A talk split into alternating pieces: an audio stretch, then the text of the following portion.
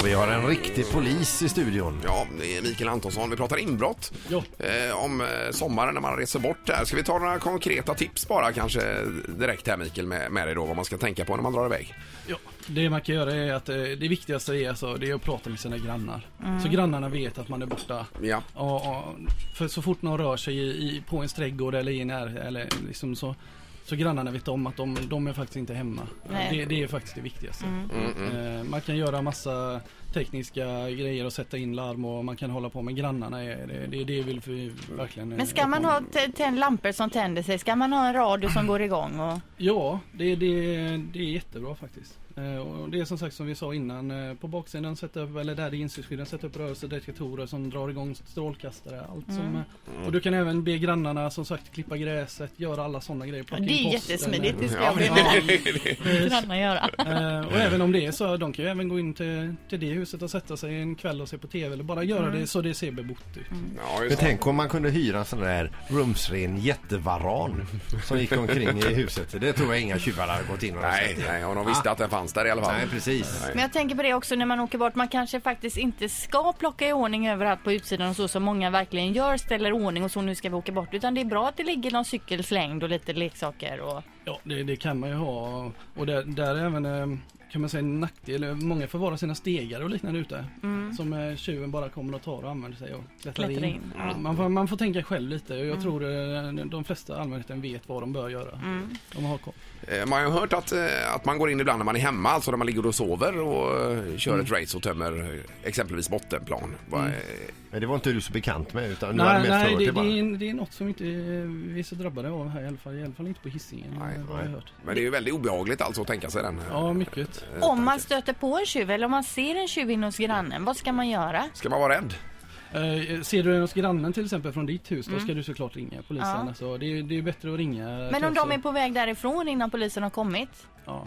Ehm, det, ring och, alltså, det, det är lite upp till dig själv eh, hur du vill göra. Så, ehm, man, man kan ju följa efter men då ska man inte, alltså säkerheten framför allt alltså. Man ska tänka på sin egen säkerhet. det är Men det Mm. springer man Mm. viktigaste. på en hemma till exempelvis, om man eh, nu vaknar och så hör man något där nere, så går man Ja. ner så står det en eh, tjuv där. Ja. Vad, eh, vad, vad, vad gör man? Ja, eh, jag säger så här att det, det är helt eh, upp till dig själv vad du gör. Men te- alltså säkerheten framför allt alltså. Mm. Eh, det är inte värt att, att bli skadad eller göra, alltså för några prylar. Eh, vad det nu än är de är ute eller vad de än tar. Alltså det, det, det är det inte värt. Nej. Nej. Men alltså om man ser en tjuvs eh, flyktbil på utsidan. eh, Om jag punkterar däcken med en kniv, f- åker jag på det?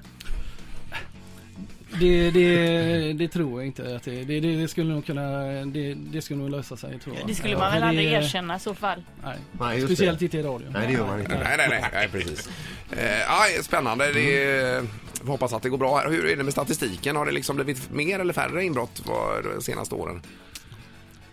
Det, det, statistiken säger ju att, eh, att eh, det går ner. Men, men, men eh, det låter som att det är på väg upp. Men, men det, det, alltså det, sen 80-talet så, eh, så har det inte skjutit i höjden utan det, det, det ligger på en rätt jämn nivå. Men är det, är det så överlag med brottsligheten? Eh, Är det bara det att vi hör mer om allting hela tiden eller är det mer brottslighet nu än för tio år sedan?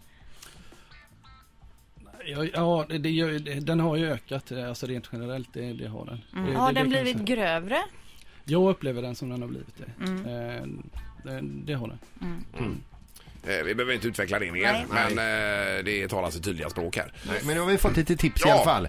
Hur vi ska hålla tjuven borta och, eh, och även det här med grannsamverkan och eh, eh, vad de är ute efter. Ja, man kan ju gå in till grannen och börja grilla lite en stund om man vill. Och...